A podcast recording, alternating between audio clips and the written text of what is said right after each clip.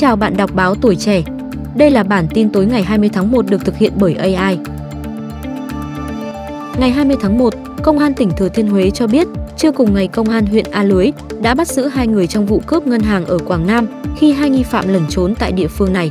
Hai người là Trần Đông Lập 34 tuổi và Đặng Văn Được 25 tuổi. Bước đầu cả hai khai nhận do nợ nần nên đã bàn nhau đi cướp tài sản. Theo camera an ninh ghi lại, lúc 10 giờ 5 phút ngày 19 tháng 1, hai người đột nhập ngân hàng. Trong đó một người mặc quần áo đen, đội mũ đen bịt mặt, còn người kia mặc quần đen áo khoác xám, đội mũ, bịt mặt vào ngân hàng này khống chế bảo vệ. Sau đó người mặc quần áo đen cầm một vật giống như súng, chĩa vào các nhân viên ngân hàng bảo đưa tiền. Sau một hồi uy hiếp, nữ nhân viên ngân hàng đưa một sấp tiền cho tên cướp mặc áo quần màu đen, thì nhân viên khác bấm chuông báo động. Nghe tiếng chuông báo động vang lên, hai tên cướp hốt hoảng vứt túi sách tiền dưới đất và bỏ chạy.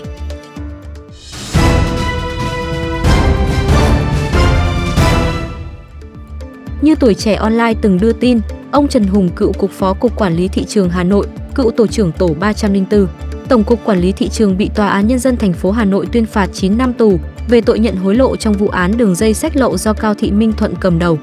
Tuy nhiên, ông Hùng có đơn kêu oan và phiên tòa phúc thẩm dự kiến sẽ diễn ra ngày 22 tháng 1 tới đây. Theo Tòa án Nhân dân cấp cao tại Hà Nội, ngoài ông Trần Hùng kêu oan, 17 người khác trong vụ án này cũng kháng cáo, xin giảm nhẹ hình phạt hoặc xin được hưởng án treo. Tại phiên tòa sơ thẩm hồi tháng 7 năm 2023, ông Trần Hùng bị Tòa án Nhân dân thành phố Hà Nội tuyên 9 năm tù về tội nhận hối lộ. Ông Hùng lãnh án cao thứ hai trong 36 người bị xét xử, sau bà Cao Thị Minh Thuận, 10 năm tù, người bị xác định cầm đầu đường dây sách lậu. Suốt quá trình xét xử sơ thẩm, ông Trần Hùng liên tục kêu oan. Theo bản án sơ thẩm, vào tháng 7 năm 2020, đội quản lý thị trường số 17 phối hợp tổ 304, nơi ông Trần Hùng làm tổ trưởng, kiểm tra công ty của bà Cao Thị Minh Thuận, thu giữ hơn 27.000 quyển sách giả. Vì lo sợ bị xử lý hình sự nên bà Thuận liên hệ với Nguyễn Duy Hải, đặt vấn đề đưa cho ông Hùng 400 triệu đồng để xin xử lý nhẹ vụ việc. Hải đã cầm 300 triệu đồng đến phòng làm việc của ông Trần Hùng. Tại đây Hải đã gọi điện để ông Hùng nói chuyện với bà Thuận, hướng dẫn viết lại bản tường trình thay đổi lời khai nguồn gốc sách bị thu giữ.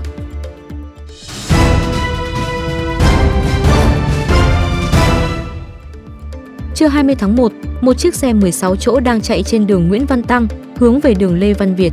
Khi đến trước trường mầm non Sơn Ca 2, thuộc phường Long Thạnh Mỹ, thành phố Thủ Đức, thành phố Hồ Chí Minh, thì bất ngờ bốc cháy ở đầu xe. Ngay lập tức nam tài xế cho xe chạy lên lề, hô hoán nhờ người dân hỗ trợ. Tuy nhiên ngọn lửa nhanh chóng cháy lớn, bao trùm cả chiếc xe, cháy lan lên đường dây điện và cáp viễn thông bên trên.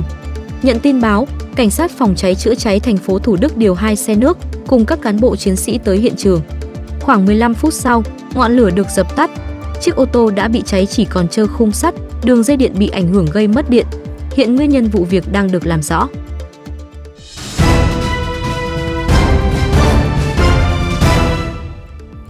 Tới 13 giờ 30 phút chiều 20 tháng 1, cảnh sát phòng cháy chữa cháy tỉnh Bình Dương vẫn đang phun nước dập lửa tại hiện trường vụ cháy tại công ty nệm rộng hàng ngàn mét vuông ở phường Tân Phước Khánh, thành phố Tân Uyên.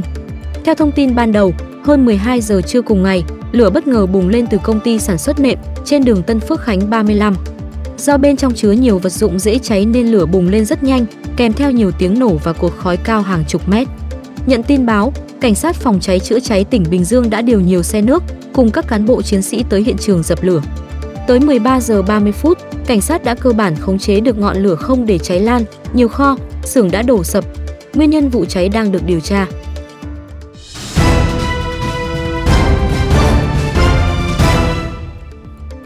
Liên quan trong vụ án chém chết thiếu niên trong đêm bằng hàng chục nhát dao xảy tại khu vực chợ Mỹ Xuyên, phường Mỹ Xuyên, thành phố Long Xuyên, đêm 6 tháng 1. Cơ quan Cảnh sát điều tra Công an tỉnh An Giang cho biết vừa ra quyết định khởi tố vụ án, khởi tố bị can, bắt tạm giam 8 người và đang tiếp tục mở rộng điều tra, truy bắt những người tình nghi còn lại. Trước đó, khoảng 1 giờ ngày 6 tháng 1, Phòng Cảnh sát Hình sự Công an tỉnh An Giang nhận được tin báo của lãnh đạo Công an thành phố Long Xuyên về việc có một nhóm thanh thiếu niên rượt đuổi, chém chết một thiếu niên trên vỉa hè tại chợ Mỹ Xuyên thành phố Long Xuyên. Sau khi gây án, cả nhóm hung thủ tẩu thoát khỏi hiện trường. Nạn nhân được xác định là S 17 tuổi, ngụ phường Bình Khánh thành phố Long Xuyên. Trưa cùng ngày, công an đã nhanh chóng xác định nhóm thanh thiếu niên gây án và bắt giữ N và H. Đến ngày 8 tháng 1, Tầm, Trung, Nhàn và Khang cũng bị bắt giữ khi đang lẩn trốn tại huyện Thoại Sơn và phường Bình Khánh thành phố Long Xuyên. Qua vận động, Tây và Nhiệt đã đến phòng cảnh sát hình sự đầu thú. Hiện công an tỉnh An Giang đang tập trung lực lượng, phương tiện truy bắt các nghi phạm còn lại liên quan đến vụ án.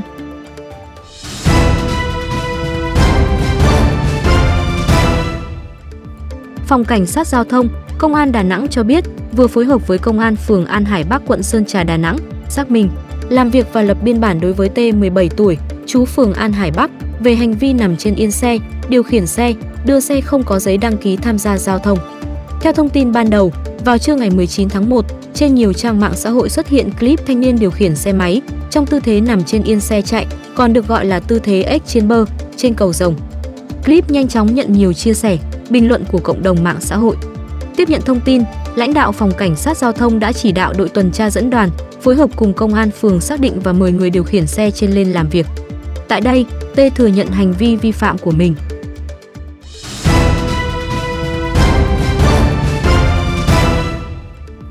Một vụ tai nạn hy hữu xảy ra chiều tối ngày 18 tháng 1 khi một người bán hàng ở lề đường bị một nhánh cây từ trên cao rơi xuống đè trúng.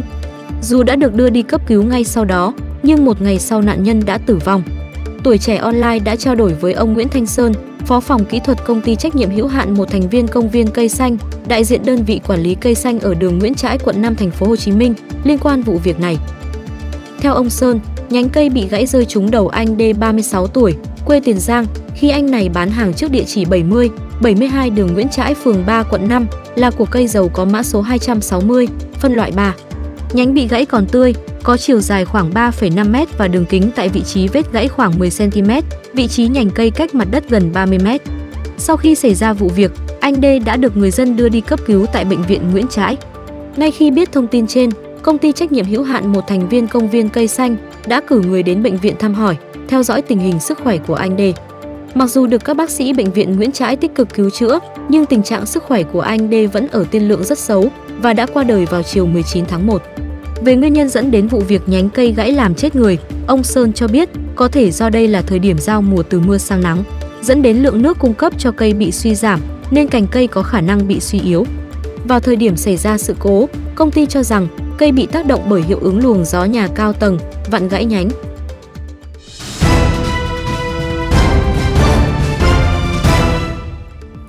Gần đây hàng rong khắp nơi tràn vào phố cổ Hội An đeo bám, làm phiền du khách, để lại hình ảnh xấu xí. Lúc 9 giờ sáng 20 tháng 1, phố cổ Hội An bắt đầu đông dần.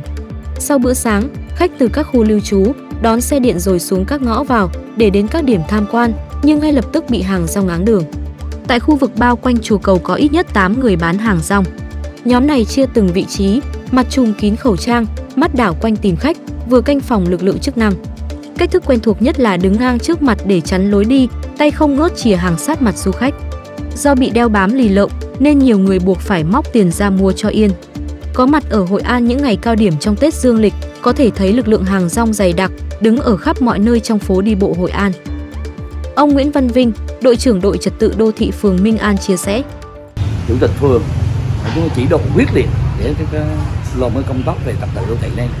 Tại vì số người dân bây giờ qua ba năm dịch đó mang đến chắc là bị thất nghiệp. Những có công ty xí nghiệp hoặc là coi như những cái vấn đề về nhà hàng à, khách sạn đồ tự nhiên bị dừng. Nên số những người đó là coi như bị thất nghiệp ra nên tròn vào phố cổ để người ta buôn bán để chập giật kiếm sống. Đây là cái bối cảnh khó nhất cho cho đạo thật tự nhiều người dân ở Hội An cho hay, những người bán hàng rong lén lút đều rất hung hãn, luôn lớn tiếng chửi bới nếu bị ghi hình để phản ánh tới cơ quan chức năng. Cảm ơn quý vị đã nghe bản tin tối của báo Tuổi Trẻ. Xin chào và hẹn gặp lại!